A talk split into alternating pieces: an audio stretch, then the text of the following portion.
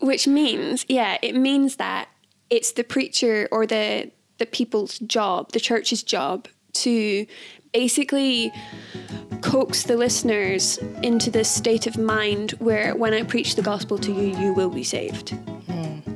Which, That's not how it works. yeah.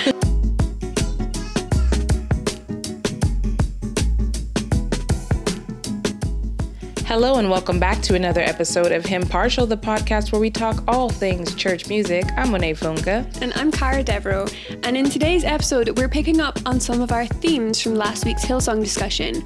We're going to look at the origins of the Pentecostal and revivalist movements, and we're going to try and answer the million dollar question Should Christians sing these songs at church? But first, if you haven't already, head over to hympartial.com and sign up for our free weekly newsletter. This allows us to keep in touch with you when the pesky algorithms of social media decide to up and change. Plus, the weekly newsletter contains all sorts of fun bonus content, including exclusive videos that our subscribers get to see first. In this week's bonus clip, we are going to share some contemporary hymns that you might want to start singing if you're not already. But if you're not a subscriber, you'll have to wait to find it out. So don't miss out on next week's bonus clip. Go to hympartial.com and sign up for our free weekly newsletter today. So, last week, we um, did a sort of response video to the Hillsong Exposed documentary. If you haven't watched that yet, um, I would go back and watch it just Yeah. so that you have more of a context of what we're talking about and why today. Yeah, we opened a can of worms last week, didn't Oh, we? yeah, we kind of did. Yeah, there were a few things where we are like, we want to discuss this further and in a broader context. Yeah, so this week, um, and Cara and I talked a lot about this beforehand. We kind of want to dig into the reasons why maybe some folks have had historically issues with um, record labels like Hillsong um, and similar similar acts like Elevation, Jesus Culture, Bethel. Oh, Just it's gonna get them, awkward. we're it's gonna get awkward. Yeah, Vineyard as well. Vineyard as well. So um, we're we're gonna talk through some of the reasons why um, why we might have issue or might you might have issue with those particular acts and them being used on a church Sunday service. I think it's good to say from the start that this is not just a case of like, oh, this sinful modern music. no. There is more to it than that. Yeah. Um, so if you're feeling a little defensive, just give us a chance. Yeah, yeah. So we'll start off by why. Why are we picking on these guys? Why do we just name and shame um, at least probably one of your favorite 20s and 2010 bands? Um, well, it's in response, like we said, in response to last week's episode, there were kind of a lot of issues raised, particularly in the first of the three Hillsong exposed um, episodes. Which, by the way, we recommend you don't watch any of them. If you are going to watch any of them, the first one's the only, one only worth the first one about. yeah, yeah um those issues that were raised were like more broadly applied to these other movements musical movements as Mm-hmm. well so we couldn't just pick on hillsong actually it was more it, it it's broader it's Yeah. broader than that um, these movements also have distinct origins that we're going to get do. into Yeah. um, particularly the Pentecostal revi- revivalism movements. And we will dig into that. Um, these are also the most prominent of their types. Yeah. So there are definitely more music m- movements out there that are similar to Hillsong, The Bethel, other the other reasons that we're picking on these ones is because these ones also claim to be churches. Yeah. So there's a difference between music which is contemporary, which is just for listening to, you know, you've got it on your Spotify playlist. That's different from music that is deliberately created to be sung in church. Yeah, yeah. Um, and also, and I don't know how how prophetic he is, but this this also was um, in response to an article that Scott Aniol, a, guy who we've had on the show before, uh, he wrote a an article on G3 uh, Ministries, G3 Ministries, about Hillsong and Bethel and, Mm-hmm. And Jesus Culture as well. maybe Elevation we can, Church We as can well. link it in the yeah, show we notes will. so we that you will can link at it. Yeah. So it's kind of like a combination. He just put this out like a few weeks ago, maybe at the same time that the documentary came out. I'm not sure. Before. Yeah, I want. That's why I said maybe he's prophetic Yeah. because he he released it and then the documentary came out. So um and he, and like I said, that article's on G three and he had a podcast on his show or an episode on his podcast as well where he kind of reiterated the same points.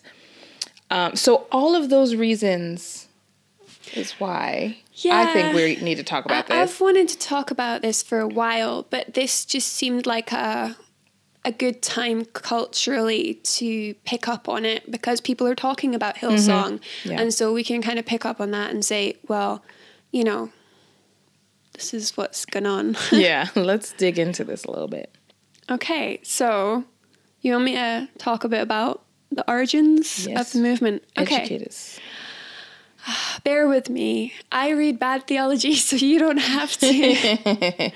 so we actually have to go quite far back to the rise of Romanticism, hmm. which we discussed in the episode that we did on.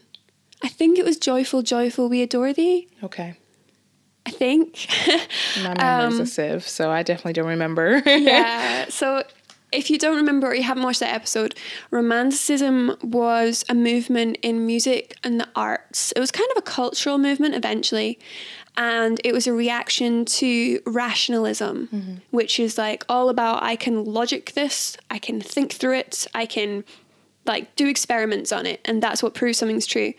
So Romanticism um, kind of took more of a, an emotional um, view of things. It was more experiential. So it was about what I feel and what's happened to me and what I've experienced. yeah.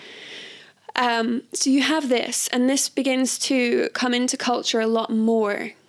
Um, into the broader secular culture, and of course, it's picked up by the church as well because you know that's how this works. Yeah. So fast forward a little bit, and oh, I should probably say romanticism is not necessarily bad. There needs to be a balance though between Yeah. your brain and your heart. Yeah. Um, yeah, so we fast forward a little bit to some of the revival movements and what's called the Second Great Awakening in America, which was this sort of revival that swept the nation. And there's a lot of controversy around this because some of it was genuine and some of it was not. Mm-hmm. And we're looking at the stuff that was less genuine because I don't want to say none of it was. Of course. I mean, we Yeah. can't say that definitively. Yeah. Yeah. And talking of definitively, there's a key person in this, in the theology, and he's called Charles Finney, who you may or may not have heard of, hence my definitively. Come here for the I'm music and stay for the puns. I'm wasted on these people. Kidding. Um, so if you think D.L. Moody, um, that kind of like we travel, we set up meetings and we, we do these big meetings for a while and then we move on to the next place. Um, that sort of thing, but with really, really bad theology. Hmm. So um, Finney wrote a book called Lectures on Revivals, hmm. which talks about what he believed revival was and how to create it. Hmm. And if that isn't putting little alarm bells in your gra- in your brain, like that's a problem. yeah. So, one of his quotes from Lectures on Revivals is he says, To break up the fallow ground, therefore, as in the your heart ready to receive the gospel, Yeah.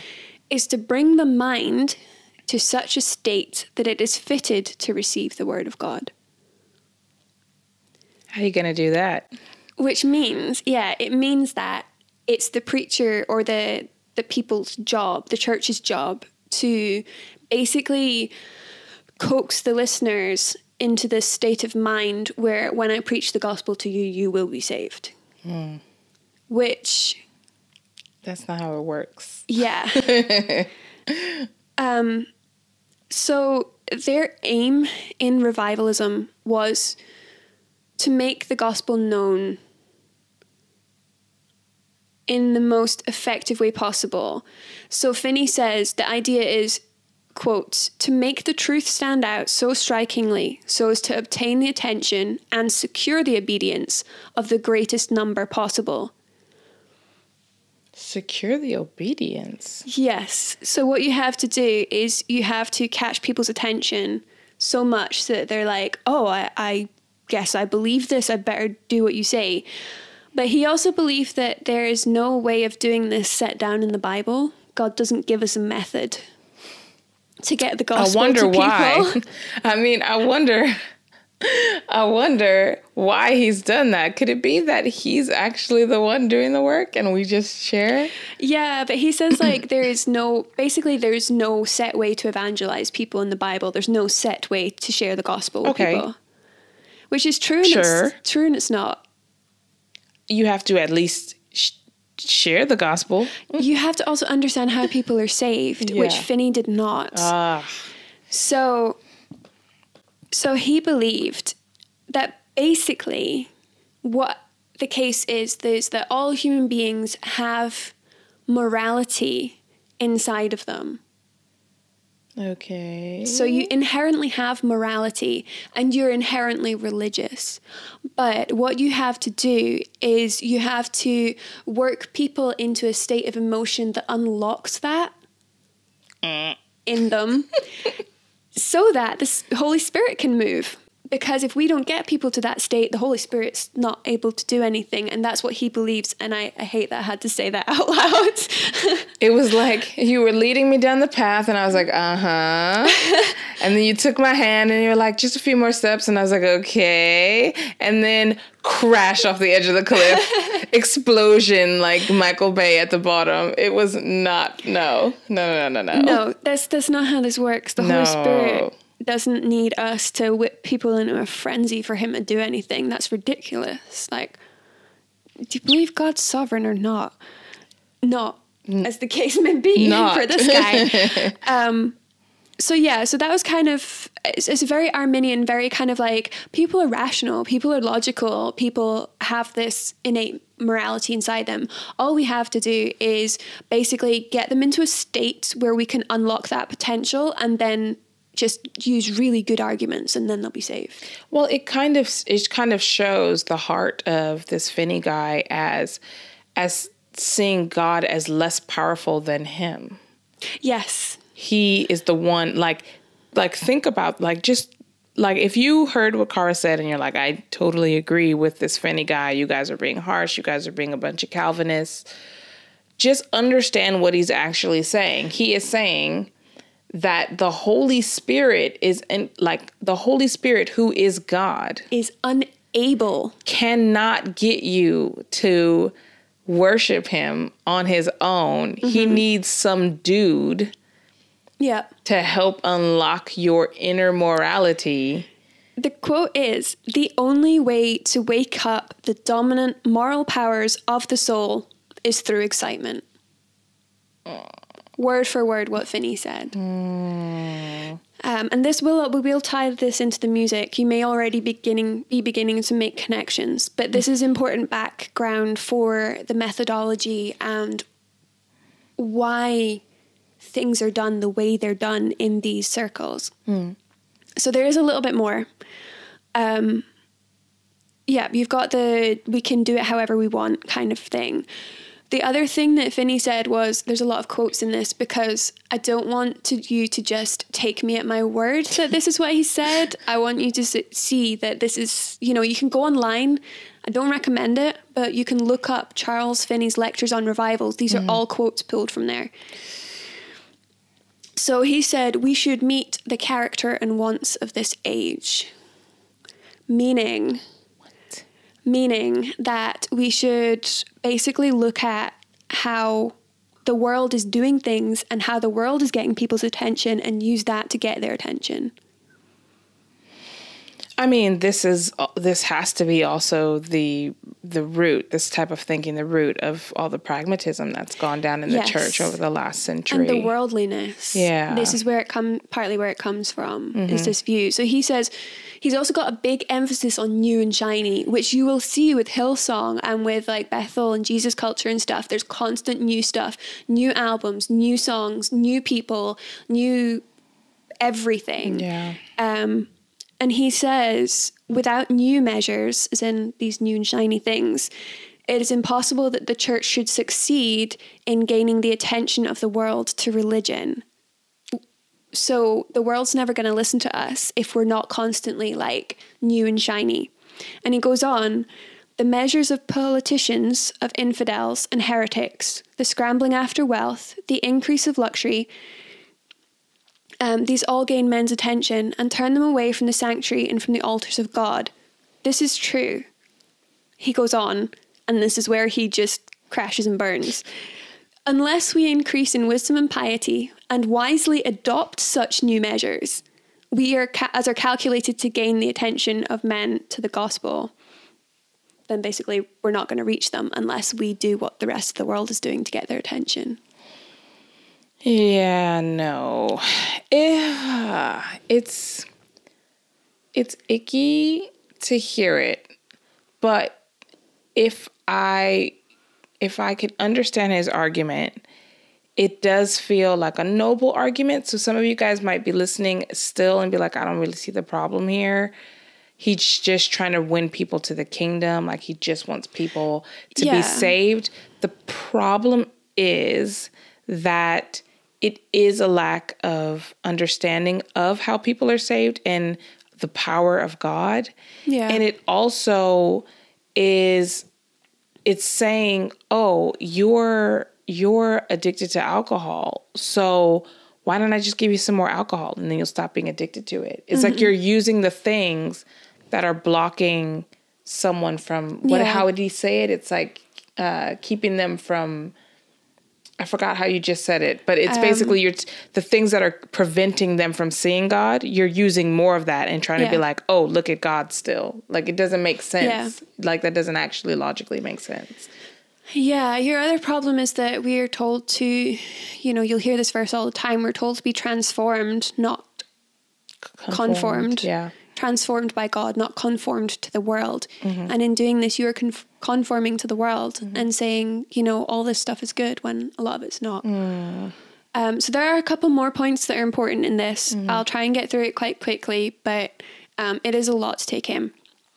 So, one of the reasons it matters that so many people are converted under this is because, in order for Jesus to come back in this theology, please don't cut this so that I sound like a heretic, but in this theology, what happens is once you reach a certain sort of threshold of people in the world that are converted, Jesus gets to come back.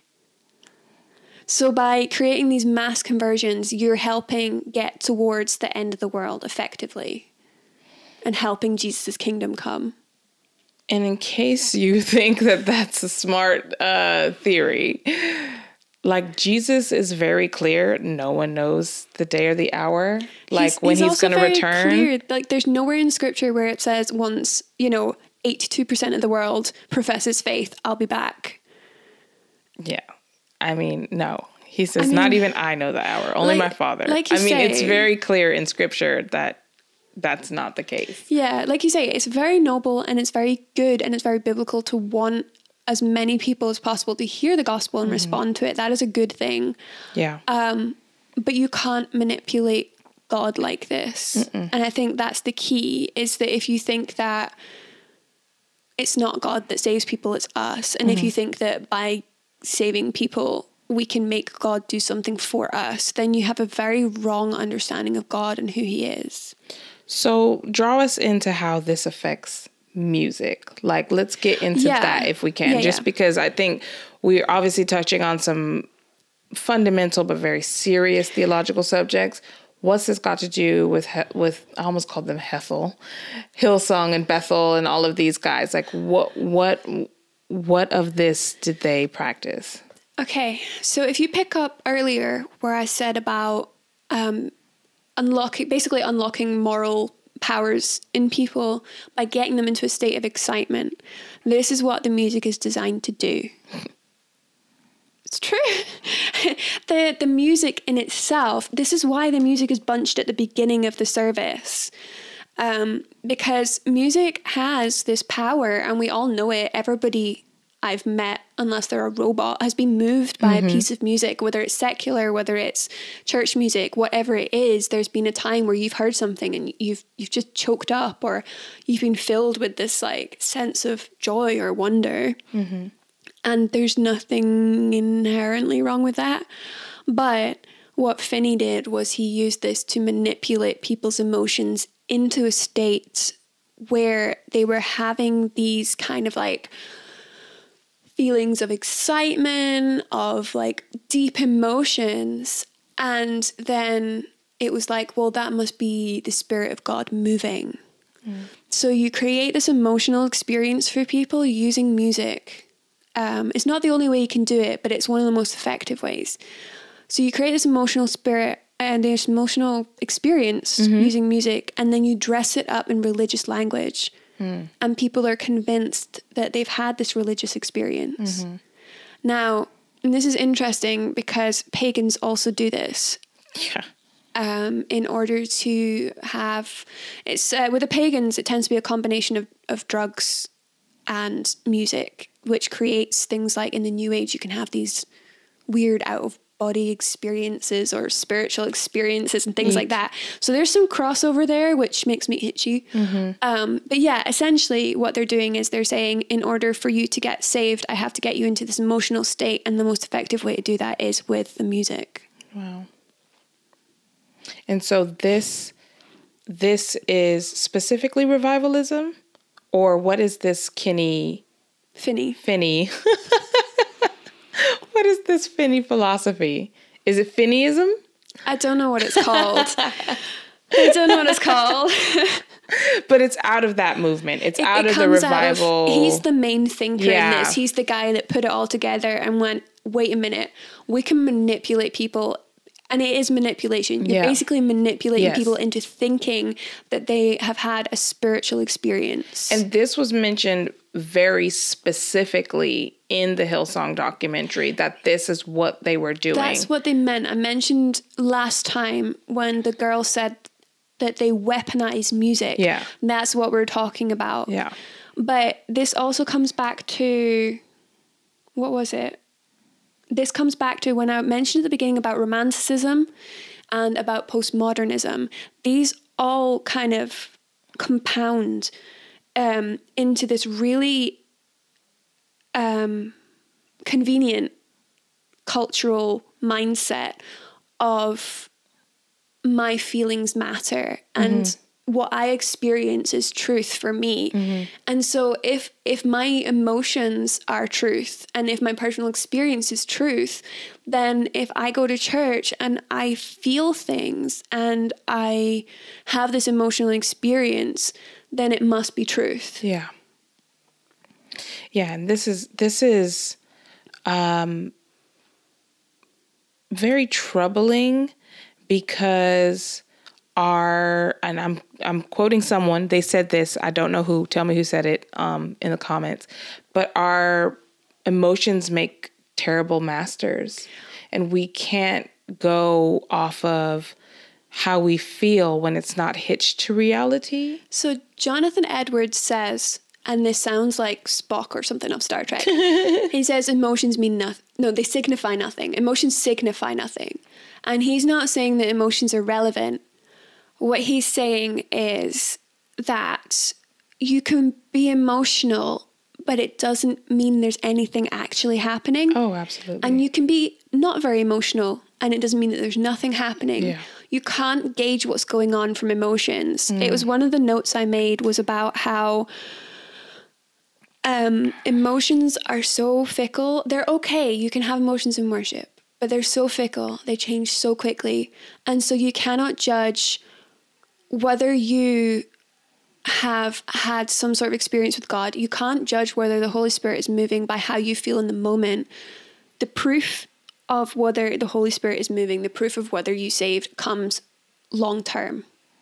You see long term change in your life. You see mm-hmm. sanctification. You're growing in holiness. You're mm-hmm. you're growing in your faith. You're not just like crying because there's a song on. Yeah. And there's nothing wrong. Like sometimes the Holy Spirit does use music to convict you. That's fine. Yeah. But you know that it's definitely the Holy Spirit at work in you if that continues and isn't just this hit that you constantly have to come back and try and recreate. So I'm in total agreement with you, but I'm trying to connect the dots for Also, our I'm listener. really sorry, I'm talking a lot. No, no, no. I want you to talk because, for the record, Kara has unfortunately had the pleasure of reading through all this bad theology, and I'm just sitting here and and being feeling, unfair. feeling a little bit sick. um, so, so I just want to draw this out. So we ta- we obviously talked about Hillsong mm-hmm. because Hillsong, in that documentary, it was revealed that this was their intention behind their record label. They wanted to gin up emotions, mm-hmm. but what does that have to do with Jesus culture and Vineyard and Bethel and all these other guys? Like, why are we picking on these this group of people particularly? Okay. I just want to connect the dots because I think the pieces are there. so, yeah. Okay. Yeah. it's not strictly about the specific songs or even, it's not even a little bit, well, it is a little bit, but it's a little bit not about who wrote them. It's about how you do this. So there's a strategy into how you create this. Hmm. And the strategy is like there's a guy called Zac Hicks mm-hmm. who wrote a book called The Worship Pastor, a call to ministry for worship leaders and teams. Mm-hmm. And he says part of leading worship, part, part of leading a worship services flow involves keeping the awareness of God's real abiding presence before his worshippers. As all of the worship elements of worship pass by, the one constant, the true flow, true flow being capitalized, is the presence of the Holy Spirit himself. This kind of flow, um, he says, lies in understanding and guiding your worship services emotional journey. and these guys that we're picking on, that is the philosophy behind how they Yeah. create and perform music when they do it. So this is interesting because when we were talking about this before the episode, we I, I was mentioning Jesus culture. Now, what I will say, and we maybe have said this already, but I can't remember, it's all a blur, is that these guys produce excellent music. Yeah, that's It's- partly why they're so successful. It's very good. It's it's well composed. It's well in terms of the the techniques that you're talking about from Finney and this other dude who wrote the the worship book. yeah. They've mastered these techniques. Yes. They've mastered them. Um, but Jesus culture, I thought of particularly because they, the first time I heard them, it was, and I, again, I don't know a lot about Jesus culture. Um, I could tell a funny story to you off camera, but um, but the first time I heard them, it was a friend who was just like, "Hey, I'm going to put on some music. Do you, you know, do you mind hanging out? Put on some music." And they were like, "Oh yeah, this was like from one of their like 24 hour sessions or something. Like they were just playing music for like There's a, a whole day or something." Oh, there's a thing called a soaking session where they basically just play music for hours and This you is just Jesus culture. I don't think it's Jesus culture, but I've like been invited to this before. It's this oh. kind of grouping of churches. Oh. Yeah. They have soaking sessions where they just basically play music for hours and you can like bring your blanket or your sleeping bag or whatever and you just like sit there and you literally soak in the Holy Spirit. Anyways, it's not a sauna, but Sorry. that's just eh, that's awkward. But the point I'm making is that it made me think of Jesus culture first because they had to they had to plan and and and facilitate this constant flow of music where each song was similar keys or had really pleasant key changes. The tempos would rise and fall in a way that would cause this emotion. And actually, totally separate. I was watching just two weeks ago a video by this. Um, I'll leave, I'll leave a link if you're curious. It was by this um, musician who analyzes pop songs and stuff um, with all of his music theory background. And he spoke about Celine Dion's song or her cover of the song All by Myself.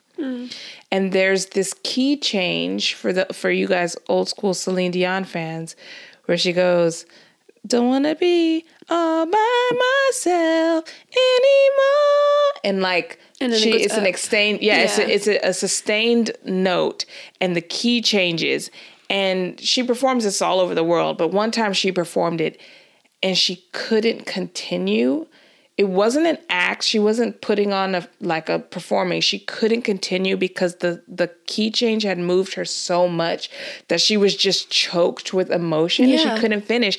And so he actually breaks down why Mm-hmm. this is. It's like a 30 minute video and you'll be fascinated to to to watch it. Yeah. like what like the type of like what's happening musically and like like how it that swell and that change actually elicits this this There, there are internal emotion in you There are whole secular written university research Oh, yeah. papers into how music moves you. I read one of them this week. Um, I'm not bright enough to understand half of it, but I got a gist of it. But I found we were talking yesterday about this, and I found the quote about how this works. Mm-hmm. So um, it says the content of the songs in sequence has to make sense, having spiritual, uh, sorry, scriptural and thematic relatedness. So the songs have to kind of follow a, a theme. The key signatures are conductive to conducive, sorry, to easy. So to ease. Whoever wrote this, you need a proofreader. Um, so that the key signatures are really easy to play. Um, they're not jarring. You've got smooth transitions between songs. The tempos of the songs start out fast. They move to slower. Um, songs with similar tempos are grouped together. Um, and as you, you start you start by hyping them up and you bring them right down you slow it right down as you slow down you get more repetitive which kind of it It's like does something chant. to your brain. It's, like, a this, like a chant it's yeah. Mm-hmm. almost like it can alter your state of consciousness make you more susceptible to suggestion and stuff. It's fascinating. Um, and then by that sense you can by that point you can bring out the preacher because people are feeling emotional and they mistake that emotion for um, having an encounter with God. And then you bring out your preacher, and people are in this state of emotion where if he says something, they will respond much more strongly to it. Yeah. Devil's advocate question Go for, for you, uh, and this is not really for you. Like I'm not grilling you. We're obviously I'll, I'll both try and be responding to other, this. The other yeah, advocate, yeah. we obviously spent a few weeks talking about Handel's Messiah, Mm. which is a delicately composed piece of work Mm-hmm. that is cinematic Oh yeah. in how it and in its arrangements in the arias and the in the choir everything about it is to bring you visually into the text of scripture that you're singing or hearing being sung That's your key. what is the difference between Handel's Messiah and a Jesus culture soak session what's the difference I think that with Messiah, it's there's there's a bunch of things about this. One is that it's designed to bring you into the text, which is lifted from scripture, mm-hmm. which a lot of these songs are not. Mm.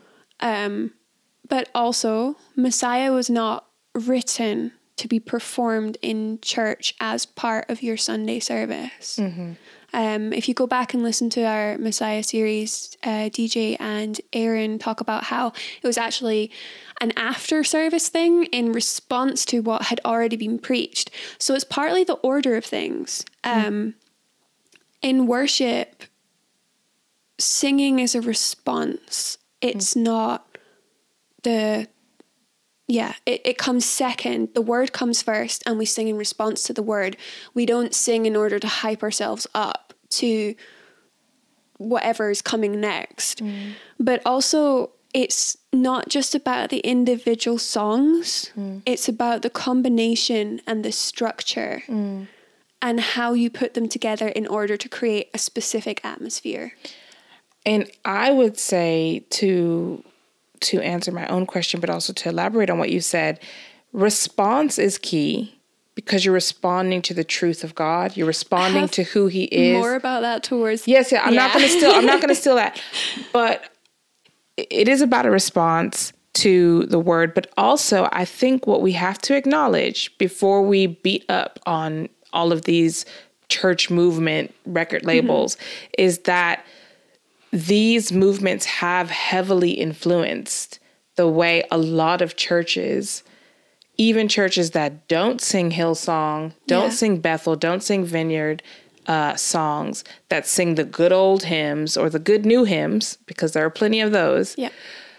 it has influenced the way we approach music in the worship service in a lot of ways. It's also caused some subtle changes in how we understand worship, what it is, and what it means to have communion with God. Yes, yes, and and and and I don't want to get ahead, uh, but I do think that's a critical thing to stop and say.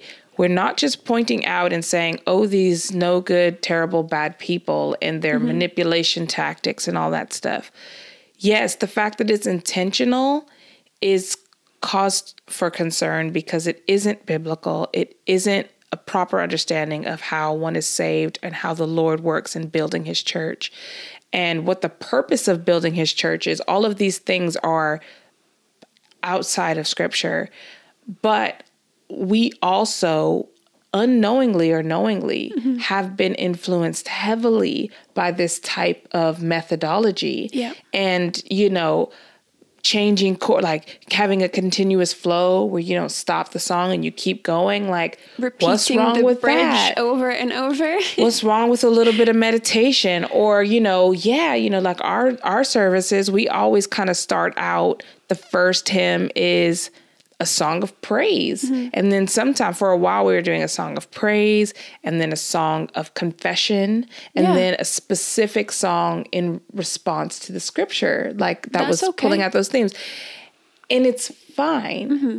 but we do have to think through those things like why are we doing that? Is it to help the congregation to reflect on and understand who God is and what the text is and what we're here to do or is it to gin up those emotions uh, or you know to have like this flow of a service like it's we, it's, we just have to be careful because Yeah. we are more influenced by this than we actually know even Yeah. when we're serious like we are here on this podcast about thinking through and being intentional with this stuff it doesn't mean that we've like washed the culture off of us and that we we are totally holy and and we don't do anything like this because we do yeah, we do.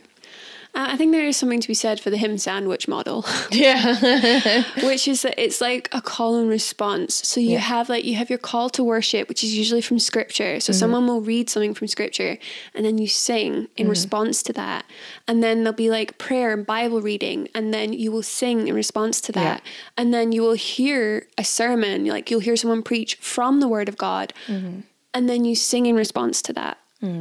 Um which is the other way around from how they're doing things where we sing until we get into a state where we feel like okay i'm close with god now and then we we hear whatever the guy's to say Yeah.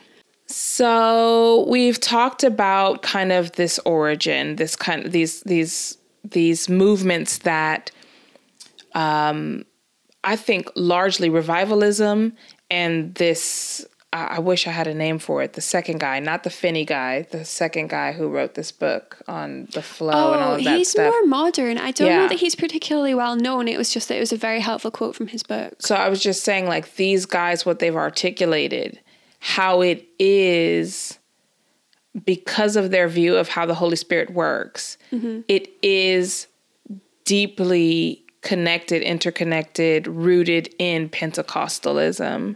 So there is an issue here where that's not our tradition. We have biblical reasons to object to that tradition.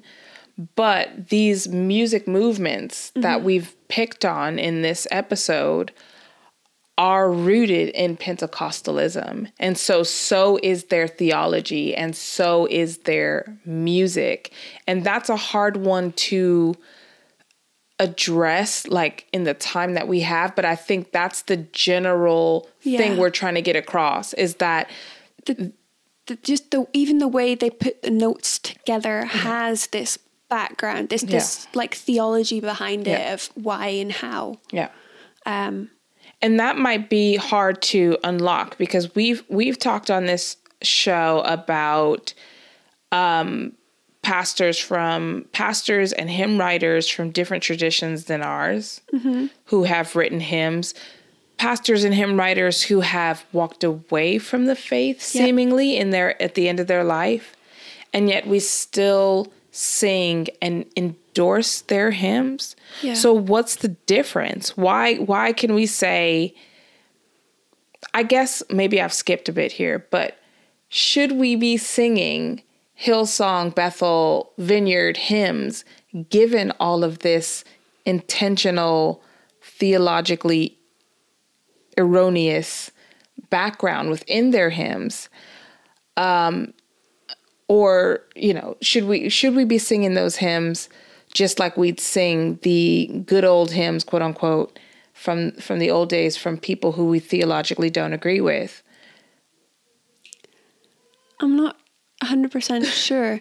When we're thinking about what we sing, we need to think about what has God asked of us and does it fit with what he said in scripture?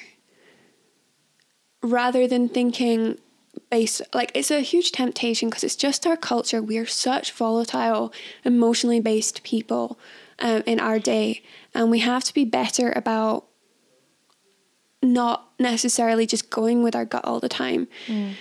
Um, so I don't know whether we should sing them or not. I think, I think with all of this in mind, mm. it's probably wise not to, mm.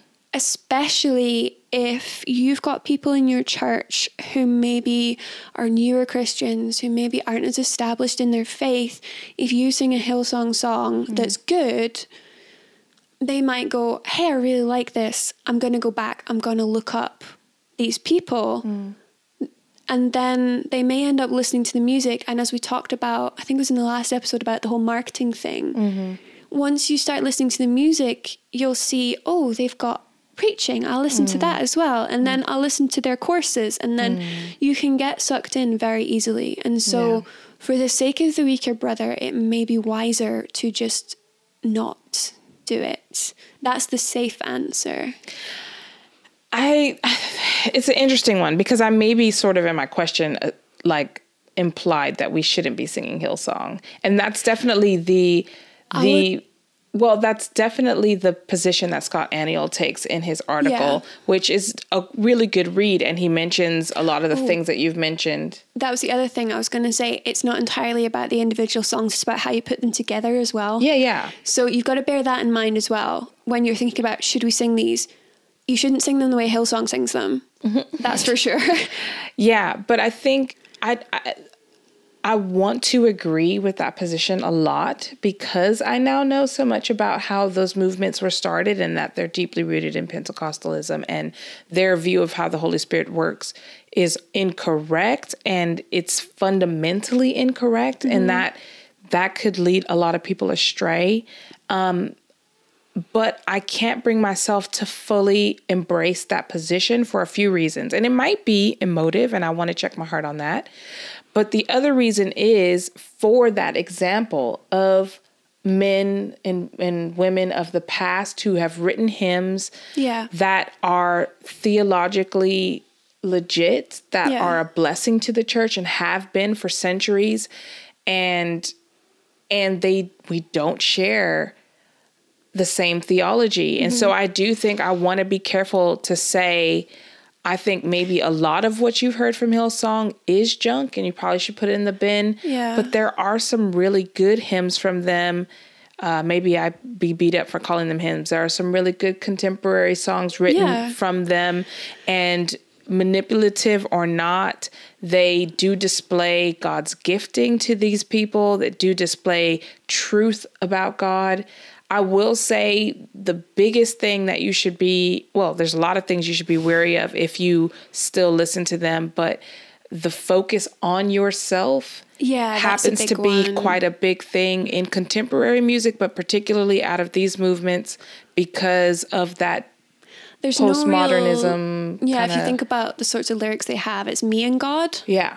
It's not it doesn't really have much church communal corporate. And a lot of it doesn't have a, a very biblical view of the humility that we see before God. Mm-hmm. You might hear a lot of pleading with the Lord, like, please, Lord, I want to love you, or like, I'll give my all to you, It's and all that humble stuff. bragging in It's- parts. yeah, it's like I I'll do anything for you. I'll follow you everywhere you go kind of language and it's like no, I'm more of the like John Newton, I asked the Lord that I might grow kind of Yeah. humility because I was thinking, yeah, Lord, give me this thing. And he was like, no, I'm about to break your back so that you trust only in me and you get your joy only in me. So that kind of humility is a biblical one. Yeah. Whereas a lot of the hymns and the songs that come out of these movements is a not a real biblical humility. It's mm-hmm. kind of just like a begging for the Holy Spirit to fill you up and give you these feelings so that you can follow the Lord.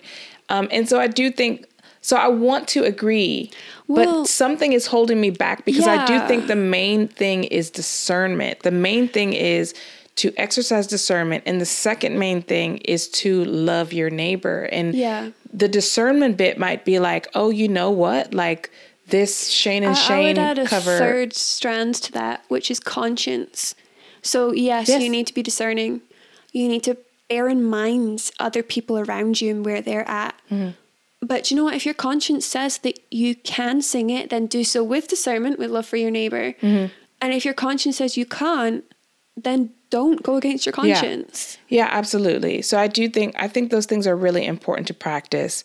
And because of that, I can't fully say don't be singing these these songs on a Sunday specifically and maybe not at home either because you need to be careful with what you're feeling. I have Hillsong songs on my playlist at home. But I said that's why I said I can't say fully yeah. that you shouldn't listen to them at all. But but if you're going to, for church services or for your own time at home, just around the house, uh, just to be careful what you're filling your mind with, and be Yeah. careful what you're because it's not like I'm listening to it.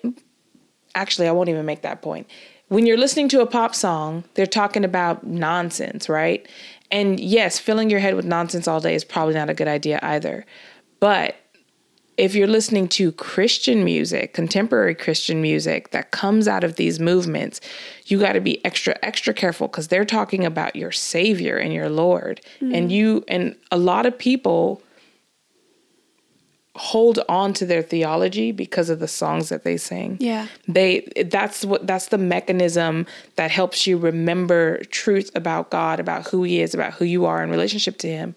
And if you're filling your head with songs that have poor theology, then that's what you will remember. You'll internalize you'll it. you'll, yeah. you'll memorize that.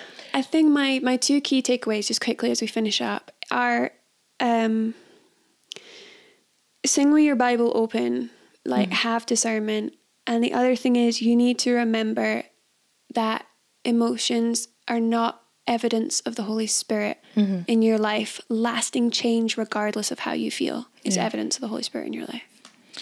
Absolutely. The fruit, the fruit of the Spirit in your life is the proof. That is the proof.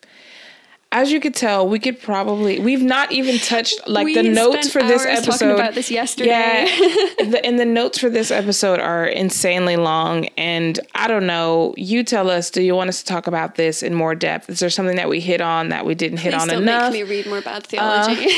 make her read more but and me too by the way it's not just cars torture because i do think these things are important Yeah. this is probably like for our generation one of the hardest things to really consider. I think a mm-hmm. lot of people put m- things of music to the side. This isn't super important like okay maybe we won't sing hillsong whatever we'll just stick to the hymn book or stay.